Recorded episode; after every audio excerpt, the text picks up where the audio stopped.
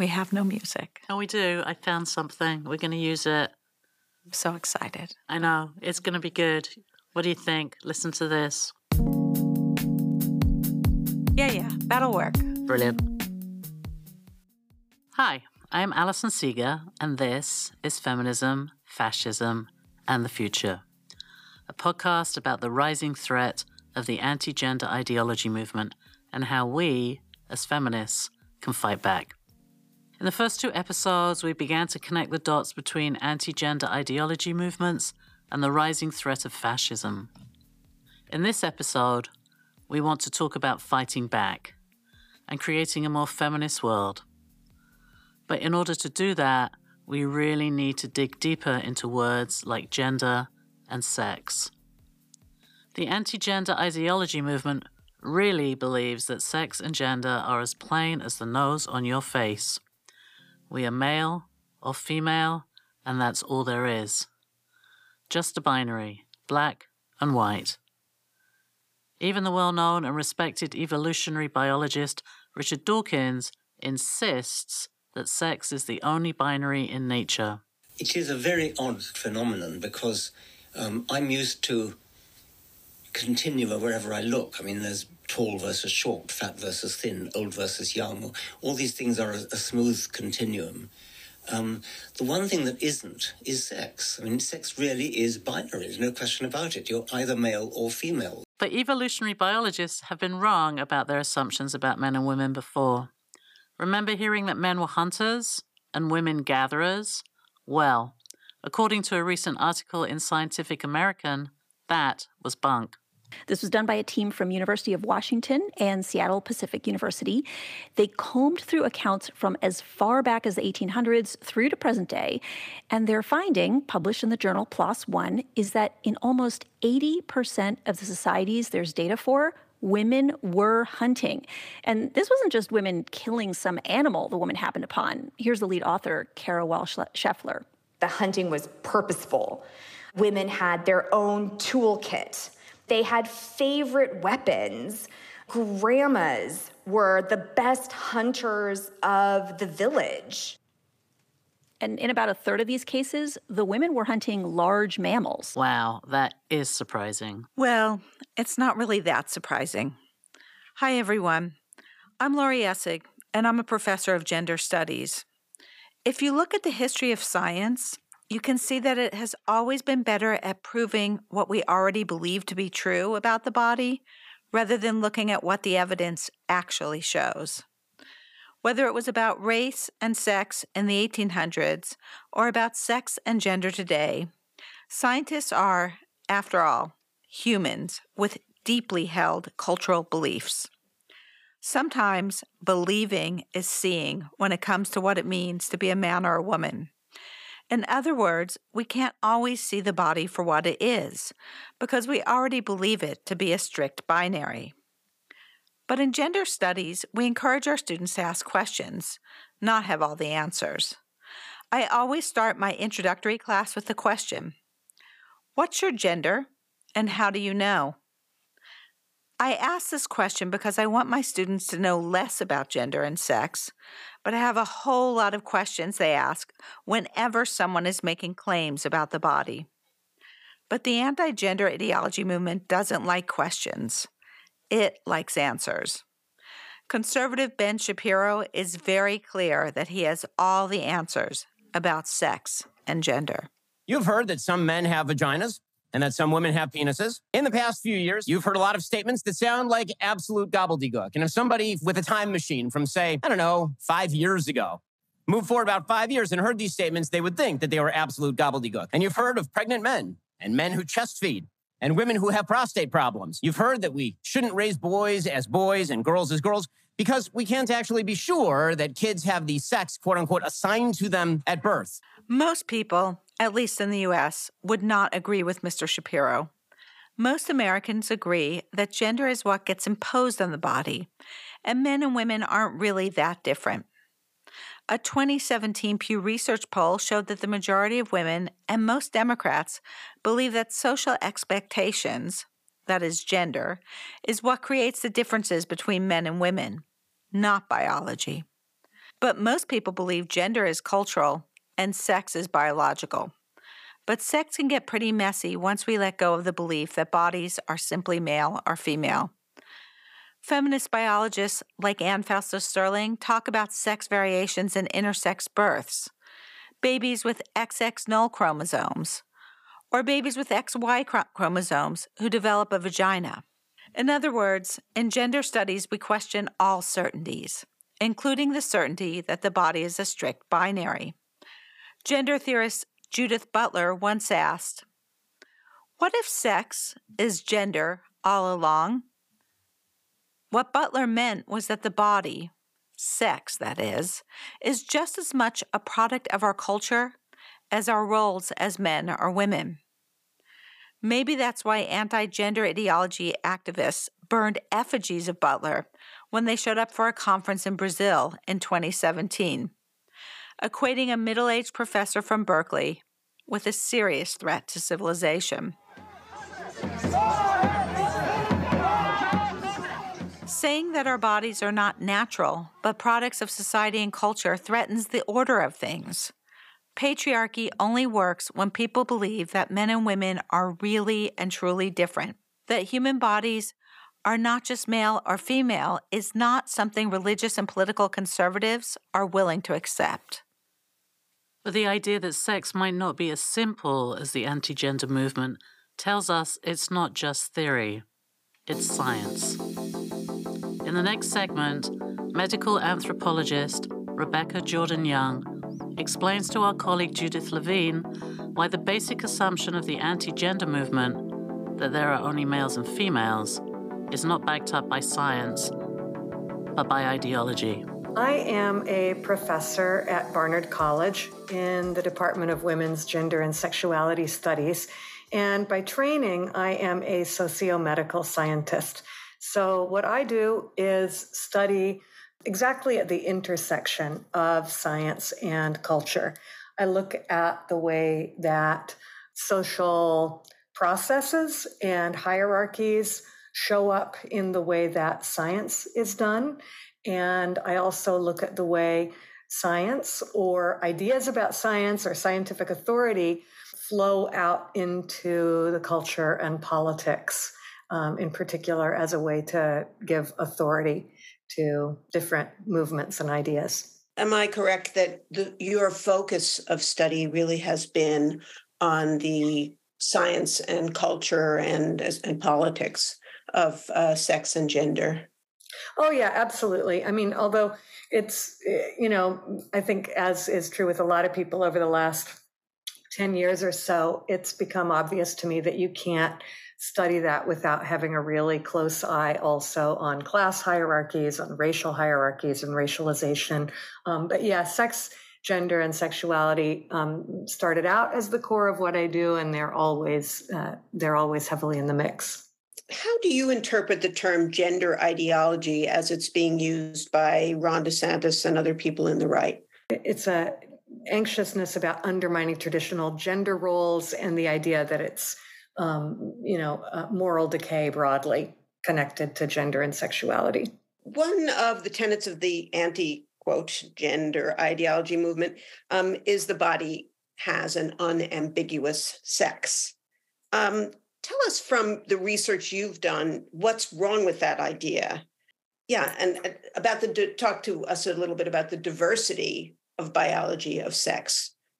Well, this is for me some of the most fun work and intriguing work that comes out of sexuality and gender studies in the last uh, couple of decades. And in particular, I should note, I'm not sure I said this before, that I really work in science and technology studies. So um, people who have looked closely at so called sex biology, and the reason I keep saying so called here is that there was a period in academic feminist studies where the body was taken and used with this the term sex was reserved for that which is biology and the body the material world and gender is the behavioral and social and normative parts of what we assign to male or female and over time looking very, very closely, in particular at developmental processes, it's become clear that there isn't such a clear separation. And, and while conservatives are very determined to uh, assert that the they aren't separated, but that's because those things that we identify as gender flow directly from and are a result of sex biology. What a lot of work in gender studies has showed is that, in fact, we can show the really deep material effects on bodies of social and historical processes related to gender. And um, there's beautiful work by Anne Fausto Sterling, for example, around bones. That is one of my favorite examples, where we look at uh, something like differences in bone density as just a, a, fact of differently sexed bodies, that because of different hormones and possibly because of something about sex chromosomes, men have higher bone density than women. And in particular, at menopause, women began to rapidly lose their bone density and so on. But there's beautiful work that shows that the pattern of male female difference is really variable in different times and places. And there's even a, a, place that is right here where I'm sitting as we do this interview, which is Crown Heights, Brooklyn, where the so called typical sex difference is actually reversed. And young women have higher bone density than young men. And this seems to persist all the way through the life. And that's within the Orthodox Jewish community in Crown Heights and has probably to do with differences in this community in diet, the fact that um, sports is not the pinnacle of masculinity in the Orthodox Jewish community here, so they're not doing a lot of sports.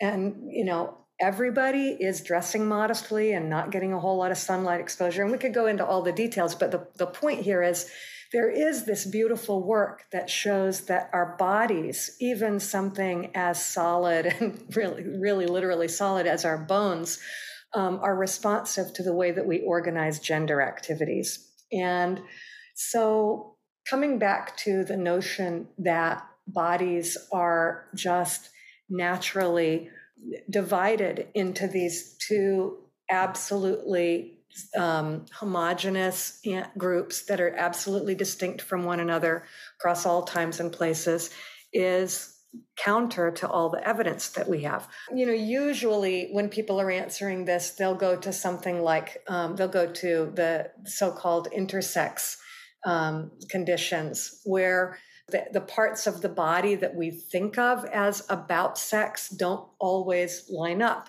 in in the way that is typical. I like to be really expansive about it, but basically, we can think that there are at least five different aspects of the body that are usually identified as a location or a determinant of sex. So you think the chromosomes with uh, the typical patterns of XX, XY. Well, those are not the only patterns. And sometimes there's um, XXY or XYY or XX or just X. And we could go on with those patterns. And then there are the gonads, which are, you know, the testes and the ovaries. Well, sometimes people with XX chromosomes actually have testes instead of ovaries. And then there's secondary sex characteristics, things like waist hip ratio, and there are hormones, the steroid hormones that are sometimes called sex hormones, which is a term I really like to avoid. Um, so those aspects of the body are thought of as completely clustering together in a binary way that's either either male or female and um, they just all line up in what i call a package deal of sex but they really don't always line up the three that line up the most often are the chromosomes the gonads and the genitals but even those don't always line up the other ones are so far from binary that you know simply dressing like the uh, other gender can really confuse people a lot of the time. Bodies have never been um, strictly binary. They they aren't now. They never really were, and so the idea that that feminists are introducing some kind of craziness, you know, just just isn't right. Scientifically, there there's no single place that you could ever point to in the body and say here is sex.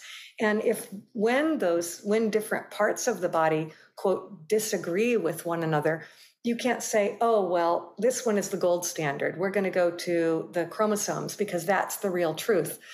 There are many, many cases where, you know, when there have been disputes and it's been important to decide, it's the combination of medical experts, scientific experts, and legal experts have said actually, no, chromosomes aren't always a good guide because you know, there are situations in which somebody might have so called male chromosome patterns, but have lived and been recognized in their entire lives as female. Um, anyway, that's those are some of the examples, and the point is that bodies are not as simple as two tidy binary sexes.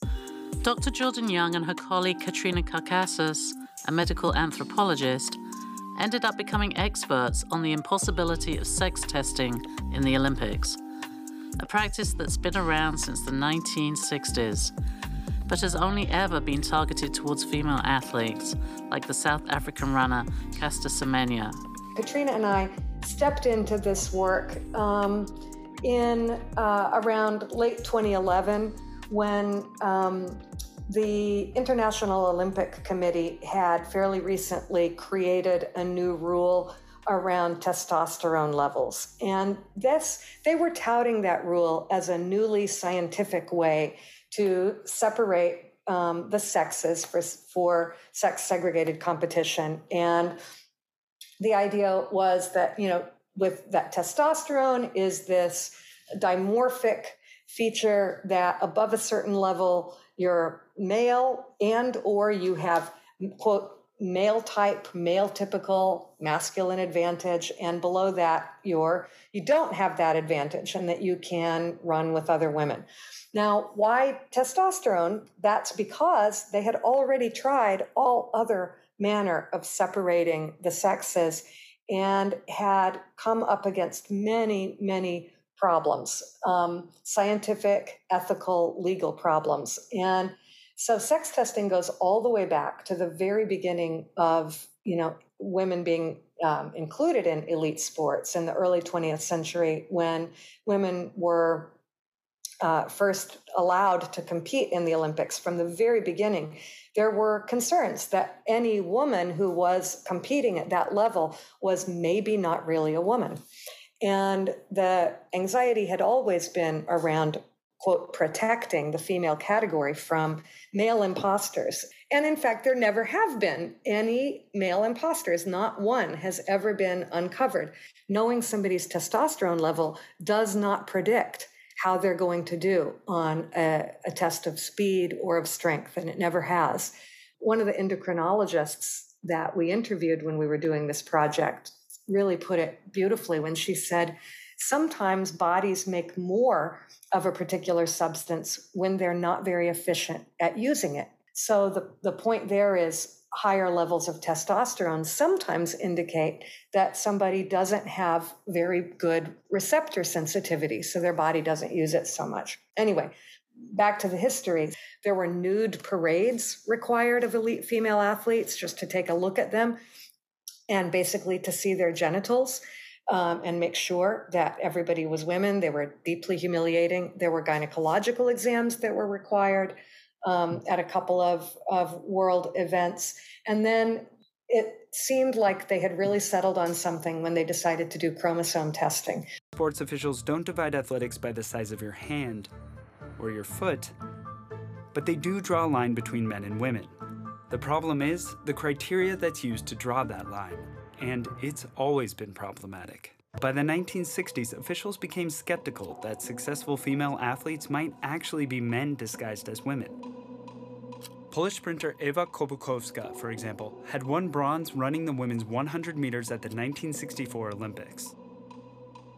A few years later, officials made sex testing mandatory for female athletes at the 1966 European Track and Field Championships, and Kłobukowska was forced to undergo inspection. She was physically examined in what was called a nude parade, where female athletes were examined by a panel of doctors who would inspect their genitals to confirm their sex. Kłobukowska passed her test and qualified as female in 1966. But the next year, officials replaced physical exams with chromosomal testing, meaning she would have to be tested all over again. When sports officials changed the sex testing criteria, Kłobukowska failed the new version, and she was banned from competing as female, despite having passed the female exam a year before. There was a Spanish runner, Maria Martinez Patino, who um, actually took the International Olympic Committee to court because when she was disqualified because of the XY chromosome, she lost everything. She lost her sports scholarship, she lost her fiance, she lost her reputation. It was devastating to her family, to her own psychology.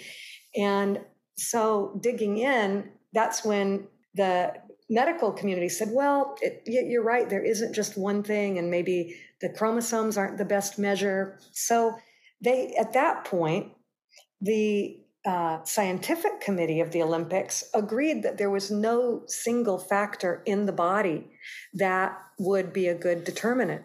But decades later, because of the anxiety around a few runners, not only Caster Semenya, they circled back around and thought, well, let's try this with testosterone. It's kind of crazy, even if you look back at Maria uh, Patino case, because there she was running at an Olympic level and everybody agreed that her body was completely unable to use testosterone. So to then turn around and claim that testosterone is the absolute be all and end all of elite sports is just totally illogical. Um, so, can you talk a little bit about the role of, of, of technology? It's such a good question, Judith. And I think, um, you know, clearly the right is not anti technology. Technology only becomes a great concern when it threatens um, something about a set of hierarchies that are useful to those in power. When we think about in sports what constitutes advantage or disadvantage, you know, technology isn't just stuff that happens in really um, high end labs and petri dishes and with the help of, you know, DNA splicing or something or fancy prostheses. We could also think about technology as really good running shoes and a, a better track to run on and good timers and slow down cameras to help somebody determine what's going on with the way that they launch themselves at the beginning of a sprint. Um, technology is lots of these things, and there's no question that athletes in the developed Western countries win way more world competitions than than they are a proportion of the population, right? I mean, like, let's talk about this. Technology, okay, how many women across the political spectrum are using hormonal birth control right now in the United States? How many women are using um, hormones postmenopausally? But the idea that a trans woman could use hormones to support her own body ideal is seen as in a totally different category than that. Is there any role for nature in thinking about or even trying to understand what nature is, if it yeah. is something, in thinking about all of these questions? Yeah, actually, that's a great question. I, I think there definitely is. You know, there's beautiful, beautiful work on sex and biodiversity and the enormous variety and variability of sex and the characteristics of sex in nature. And that is something that's uh, a big focus among feminist biologists and science and technology studies folks where in fact looking not looking away from nature and thinking we have to get away from that and ignore you know let's of course let's not idolize nature and and raise it to this fantastic uh, platform. But the the idea that nature is the enemy of all things good and queer is is um, absolutely not the case. But nature I mean, you said this in your question, really. It's not nature, it's the idea of nature, and it's a particular set of claims about nature that are used by the right. Um, and in fact, if you look at actual bodies, if you look at the actual diversity of, of beings in the world, you cannot find a binary anywhere. You know, you've been talking about the anxiety coming from the right. And one of the things that Laurie is looking at in this podcast is uh, the group of feminists called TERFs or trans mm-hmm. exclusive uh, radical feminists. Right. And um, one of the things that uh, these feminists are worried about is the erasure of this category of person called a woman who has been and continues to be discriminated against you know the subject of the object of violence uh, and as we've you know recently uh, the um, reneging on rights that we've had for many many years. How do you address that anxiety? I don't think it's um, an illegitimate anxiety yeah well i mean the way i think of it is this is one of those places where i think it's most useful to immediately notice that the politics of of reproduction, the politics of uh, discrimination in general cannot be understood if you're thinking about a single axis of hierarchy and oppression. So, to me, the the most important way to engage with anti-trans arguments and the whole the TERF um, category uh, of argument in particular is to recognize that racialization and class oppression in particular mean that the forms of discrimination that sexism takes are extremely variable uh, within different subsets of people, and that for a number of years, I've thought it's less useful to think about um, sexism as being about women being consistently across the board disempowered or, impre- or oppressed than it is about the ways in which hierarchy that is based on gender normativity gets enforced. So, in fact, there's a lot of punishment for effeminate boys and men. And if those effeminate boys and men are also class insecure um, or racialized, they you know, really, really face violence, including sexual violence, at rates that even exceed the sexual violence that's faced by biological cisgender women. And when we look at sexual violence against trans women right now, especially trans women of color, that's very, very clear. Likewise, with reproductive politics, it's true that, you know, the control of reproduction is something that's always been very important to the right, but the way that that's that's targeted and shaped, it matters a lot if you're talking about the reproduction of women who are seen as the potential mothers of the ideal population, as opposed to people who are seen as producing too many children for the ideal population or producing you know the wrong kind of children for the ideal population. And those are again you know poor women women of color etc so i think it's for me the kind of protection of the category of woman has become less and less important the more the more tuned into the variegated nature of sexism and reproductive injustice and sexual violence. So, what we can learn from Dr. Jordan Young is that science and facts about the body are not on the side of the right wing anti gender ideology movement, but they're also not on the side of trans exclusionary feminists who are insisting we have to protect the category of women without considering how people who are poor or BIPOC or trans are especially vulnerable to patriarchal violence. And Dr. Jordan Young is really asking us to complicate this category of women to consider how things like race and class and nation shape the body. In the next section of the podcast, Laurie Essig and Catherine Wright talk to Julianna Neuhauser about this strange overlap between trans exclusionary feminism and the far right anti gender ideology movement. My name is Julianna Neuhauser, and I'm Mexico based translator, um, researcher, and part time journalist. I generally focus on the Generally focus on anti-trans movements and anti-gender movements, um, both locally and on the international level. And Julianna, I wonder if for our audience, um, you could explain um, what the anti-gender movement is, and and in particular the different groups it targets. The anti-gender movement is a movement that well, there's two there's two forms to it. There's the classical form, and then there's the reloaded version.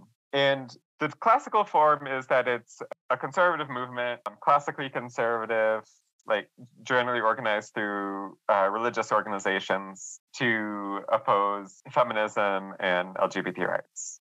You know, for example, after the Supreme Court decision establishing marriage equality in Mexico, they there was an anti-gender movement that was formed called the National Front for the Family um, that was historically an alliance between Catholics and Protestants because they never really got along before to oppose the advance of gay rights at the national level.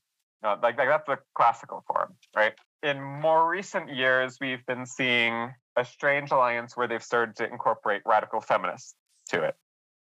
Eh, there was an event in um, the Federal Chamber of Deputies here a couple months ago where the National Action Party, which is the the right wing party, it's very close to the Catholic Church, anti abortion, all the general social conservative positions you can imagine, invited in Laura Lecuona, who's a radical feminist and lesbian militant, to present her book there. And in the question and answer section, and, and generally in the discussion that followed the, presenta- the presentation of the book, people were explicitly saying, we are going to have a truce on abortion in order to stop trans rights. And so this is that's like the reloaded version. So I think for a lot of our listeners, and for me, it's confusing that radical feminists would ally themselves with far right political parties and movements. So I would say that we would have to look to the, the US there because there was a, a series of things that happened in the US about 10 years ago that made that possible. And so one of the things is that there has always been trans hostile current in radical feminism. It's obviously not all of radical feminism. You know, like even like Catharine MacKinnon, for example, has recently come out and said that she's very pro trans rights. And if anyone has red fem credentials, it's her. You know, so like that's why people say turf because it's, it's not even all radical feminists. It's specific subset of them, right? But there, there had always been a trans exclusionary current in radical feminism since the 70s. And I think that a lot of people focus on the ancient history there of like what things went down in the 70s. But I think the important thing to focus on is what happened 10 years ago. And 10 years ago, the main center of trans exclusionary radical feminism was um, the Michigan Women's Music Festival. And this festival of music by and for women um, that they had in Michigan each year, and it famously had policies that trans women could not enter. And there had been protests there outside the festival since the 90s, but what happened in 2013 was that the Indigo Girls, who were one of the most popular bands in lesbian music circles, said that they would no longer play there unless the festival changed its policy. And then that led to like a bunch of other bands to also cancel their appearances at Michfest. And the festival finally closed in 2015. And 2015 is also the year that the Supreme Court established marriage equality. And so what you had was this group of transphobic radical feminists that hadn't been moving with the general current of the mainstream LGBT rights movement or the mainstream of US feminism, but they had their home. And now they lo- no longer had their home. And so they no longer had like the place they could go, the and express their views among like-minded people. They were feeling lost. And then at the same time, you had a conservative movement that had just faced one of its biggest losses, which is the battle over marriage also in 2015 was when the first bathroom bill was introduced in North Carolina. North Carolina lawmakers approved House Bill 2. This was known as the bathroom bill. Supporters felt they were standing up to a progressive agenda, but criticism punished the state. More than a thousand jobs lost because of the law, also consumer boycotts. From member station WUNC, Jeff Tiberii reports. The divide between rural and urban America has long been on display here in North Carolina. And last spring, when Republican lawmakers pushed through House Bill 2, those divisions got deeper, triggering months of protests in the state capital of Raleigh. They insist on forcing us to bow and kiss the ring of their political correctness theology. Government overreach surely must be when they start making laws about where we can pee. HB 2 was a response to an ordinance approved by the city of Charlotte that gave protections to LGBT people. The state law preempted that ordinance and, among other provisions, requires people to use the bathroom corresponding to the sex listed on their birth certificate. So then all of these things start to come together.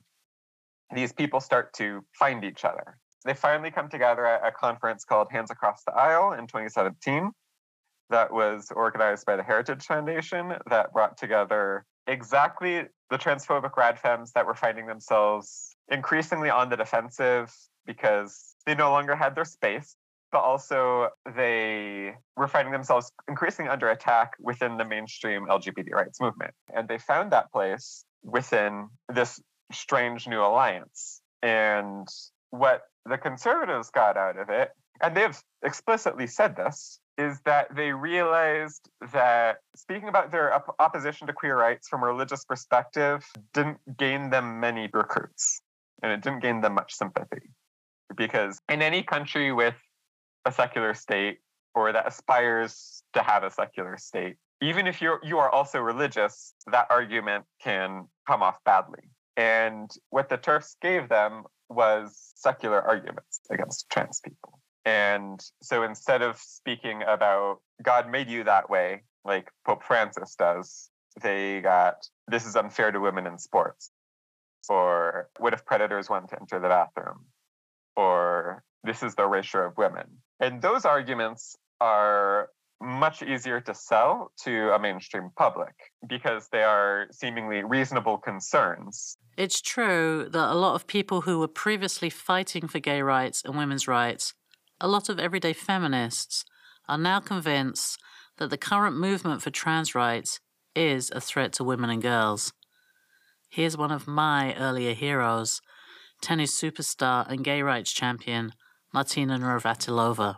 And I find it peculiar that we are only seeing this from one side, with trans women taking up space in women's spaces, but we do not hear the same of men having to define what a man is. Uh, So wonder that why that is. Of course, I again come from from at this at this from from a sporting uh, viewpoint, and and what what is fairness. So I really come from it at, at this whole issue from uh, from from position of fairness for for women and girls competing in sports because that with sports uh, biology matters. This idea that trans women are hurting cis women and girls in sports, or that trans rights are erasing the category of women, has become a popular talking point, not just for the far right, but many lesbian and gay activists and feminists like Navratilova. What is it about that rhetoric that, that is working so well? And the reason I ask is because I want to know how to fight it.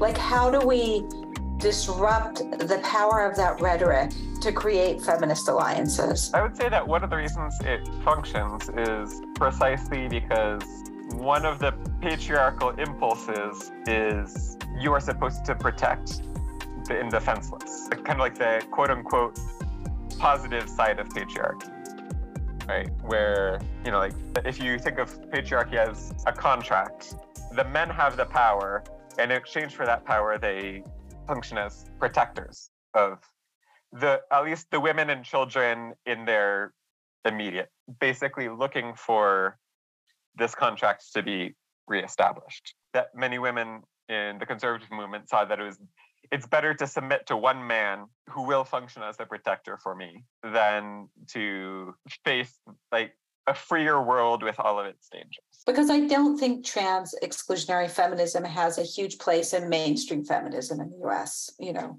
whether it's the Women's March or, or the university, but it's obviously growing. I think what's happening is the rhetoric is growing among people who identify as feminists or LGB, LGB, and the rhetoric involves this notion that right that women worked really hard to create women's sports and that this is somehow a liber- liberating or liberatory project. I don't know that it is. It seems to me a project designed to reinforce the gender binary, but putting that aside, there's this sense that like we fought really hard to have this and now it's being taken away, right? Like these are just run of the mill feminists feminist lesbians who I encounter in my daily life. And I'm wondering how we can speak to them. How do we create alliances with them that are about focusing on what's really coming for their rights, which is a global fascist movement, and not focusing on that one trans woman who did well in the swimming competitions you know what whatever um, right? Because a how many trans women are competing in sports? And the sense that they're taking over or going to destroy sports seems out of proportion with the numbers to me right? I mean this but it, but it clearly works on cis women who identify as feminists and feel as if sports are liberating and they're being taken away from them right? How, how do we how do we talk to them? How do we say, hey, you know, maybe you should focus on Ron DeSantis? Have them focus on the women's sports that people actually follow and tell them what they see there. Because, for example, in tennis, you know, like tennis is another one of the women's sports that is like most popular and successful. There have been famous trans women who have done very well in the history of tennis. There was Renee Richards, right? She was very um, good in the 70s.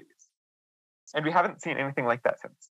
And so then you see like even though one like trans woman was able to do very well in tennis, it didn't functionally lead to a takeover of women's tennis. You don't see trans women beating Serena Williams like because she's better than any trans tennis players out right now. I think the other thing to talk about was would be to show them that it's a talking point that was designed in conservative think tanks. Like there's the famous speech that um, was given at the Value Voters Summit in 2017 by, incidentally, a member of Hands Across the Aisle, where it was like, get the T out, where they're like, we need to separate the T from the rest of the acronym because the T is the weakest, it's the weak link, and then we can break their alliance and go after them one by one.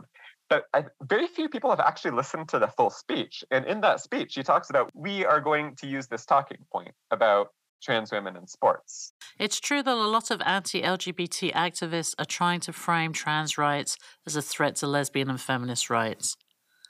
According to Right Wing Watch, at the 2017 Values Voter Summit, which is hosted by the very anti LGBT Family Research Council, and where Donald Trump gave the keynote speech, a constant theme of splitting trans rights from lesbian and gay rights emerged.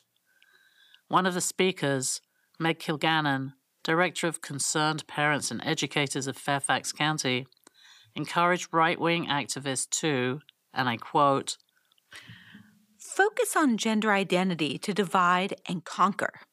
For all of its recent success, the LGBT alliance is actually fragile, and the trans activists need the gay rights movement to help legitimize them. Gender identity on its own is just a bridge too far. If you separate the tea from the alphabet soup, we'll have more success. I wonder if you could could lay some of that out for our listeners. Like what exactly, how close are these connections? What's going on in terms of financing, et cetera? So I would say that it depends on the organization and it depends on the country because some of them will have closer ties than others. In England, I would say it depends because there are some groups in England, such as Women's Place UK, that have denounced um, gender critical people who work with the far right, but they are increasingly the minority. For example, Posie Parker is the one who invented the whole adult human female thing. She's the one that has the closest ties to the far right. She's gone on far right podcasts. She has selfies with Holocaust deniers. She's had Nazis at her rallies. And when these things happen, Women's Place UK, which is close to the Labour Party will denounce her. But then Posie Parker has the support of people like J.K. Rowling. And so the majority of the gender critical movement is going to go with J.K. Rowling, who supports the far right factions of the movement. Posie Parker is a social media influencer known for her anti trans rhetoric. She likes to say things like, I defend women's rights. I'm, I'm not going to allow anyone to take them. And if I start saying that I'm an anti uh, trans or a gender critical, I'm sort of allowing the conversation to be about something other than women. And so I, I think these terms are quite clinical as far as I'm concerned. And women is my, is my absolute thing. What is the extent of the danger to women at the moment, do you think? Gosh, it's so massive. From um, women with psychosis going into mental health units, uh, there are not just men on the ward who call themselves women, uh, not just women being recorded as bigots for recognising those men as men, uh, but there's also staff on those wards that are men that call themselves women.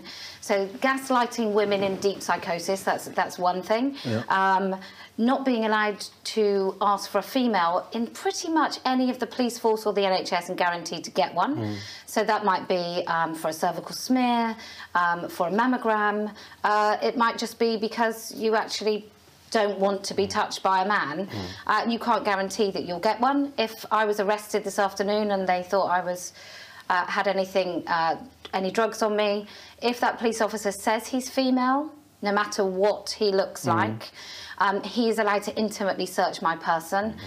So uh, and then you've got gaslighting of girls in schools. You've got girls not being able to have any of their sports, any of their spaces.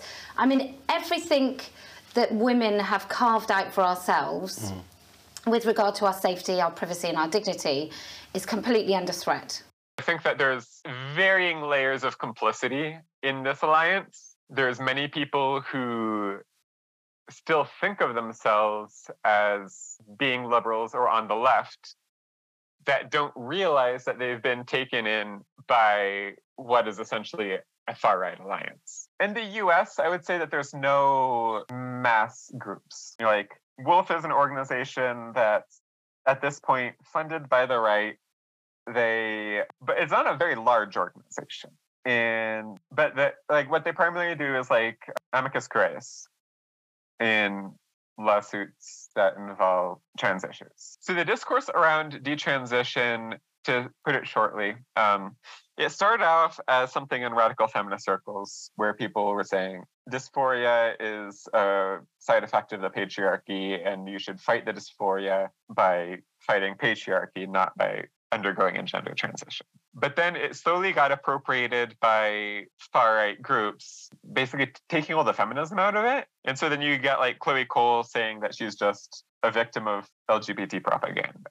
And those groups have a lot of influence because that's one of the talking points that is most popular because people are understandably concerned about what's best for children. And so if somebody says this isn't what's best for children, people might fall for it because sometimes we we don't know what's best for children when we're adults, right? But we we always want to do the right thing by them. But in terms of base groups, it's the far right. Like like all the all the protests that are organized by groups like Moms for Liberty or the Proud Boys. Like they've the foot soldiers are Trump people, QAnon people, et cetera, et cetera, et cetera. I would say this particular configuration can also vary by country because in Mexico, the foot soldiers and the people who do the dirty work are very young radicalized feminists. Like those are the people who you have to watch out for, like on the street, like the people who will threaten you with a barbed wire baseball bat or tase you, um, as happened in Guadalajara. They would be like young rad femmes who, again, I don't think are entirely aware of their complicity with the far right. Some of them are, definitely, but others I think are not. Although not all of the feminists who get involved in this alliance are completely aware of it, of their level of complicity. And even some of the ones that are aware but think that they can come out on top in the end, they need to be aware that these kinds of alliances have their own logic. My, my last question really is, and I, I don't really expect you to solve fascism, but I kind of want you to solve fascism. Okay. Which is, I don't think I can reach those people, right? I, I can't reach them. But who I want to reach is, you know, my former student listening to this podcast, that random person on the subway listening to this podcast who is compelled by these talking points. You know, women's sports are under threat, erasure of women, right? Those talking points create anxiety in them. Reasonably so. We we live in highly patriarchal societies that would love to destroy women and girls. And so how do I convince them to stop worrying about who the hell is in the bathroom stall next to them and start really worrying about this right wing global fascism that is in Spain so deeply, that is in the United States so deeply, that is in Mexico, that is in Poland, that is in Russia, that is in Brazil, right? This, how do I get them to see the forest for the trees? Or yeah, tell tell us how to I solve say what you're doing right now is what you should be doing because I think that if you fight on the ground picked by the far right, you will always lose. It's like when they talk about like transsexual predators, for example, there's always a few examples that they pick, right? And some some that are famous around the world. And and they always use these stories. And it's like, and it's not that they're not true, because obviously there are some trans people who are sexual predators, just like in every demographic, there's going to be some people who are bad people.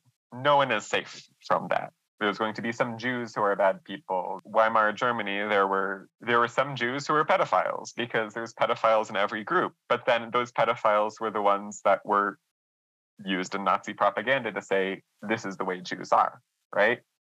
Right. So if you fight on the ground of the framing that they use, you will always lose. Because yes, you can say you can take out the statistic saying like these people are not representative of the general population.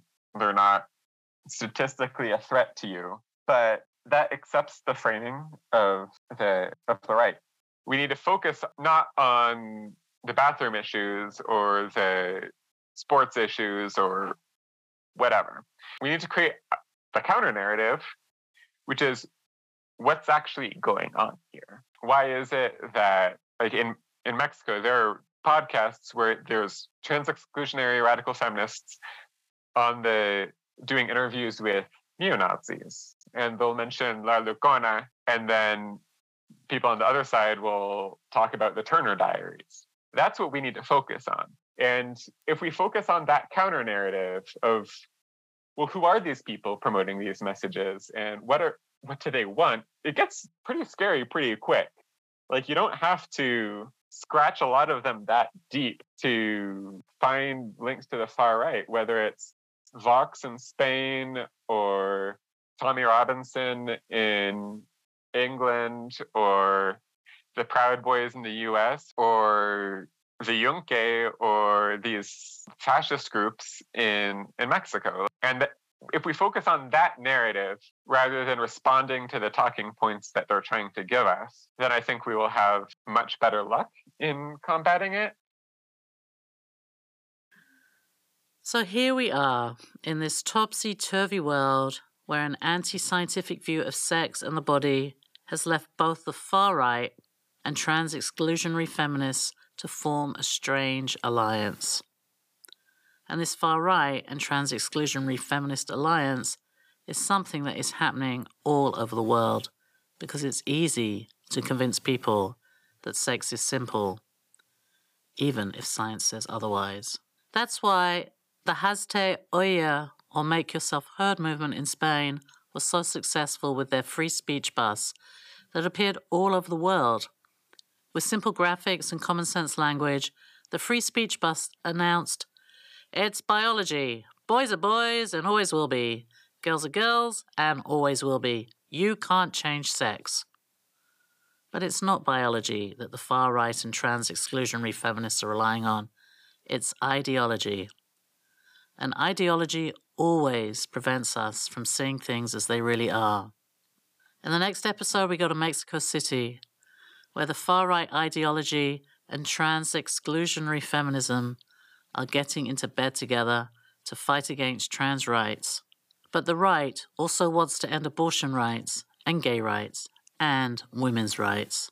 In Mexico City, we explore how this is all happening and also how feminist and queer activists are fighting back with everything from academic seminars to online protection groups to legal and legislative actions. We hope you'll join us in episode 4 to find out more about how the anti gender ideology movement and fascism are traveling the world. Hey, I want to thank all the people who made this episode happen. Rebecca Jordan Young and Julianna Neuhauser for taking time to speak with us, Judith Levine for jumping in and asking how she could help, Catherine Wright for helping conduct the interview with Julianna, Julian Seeger Reed for his magic with sound production, and as always, Allison Seeger for being executive producer, editor, and ombudsperson extraordinaire.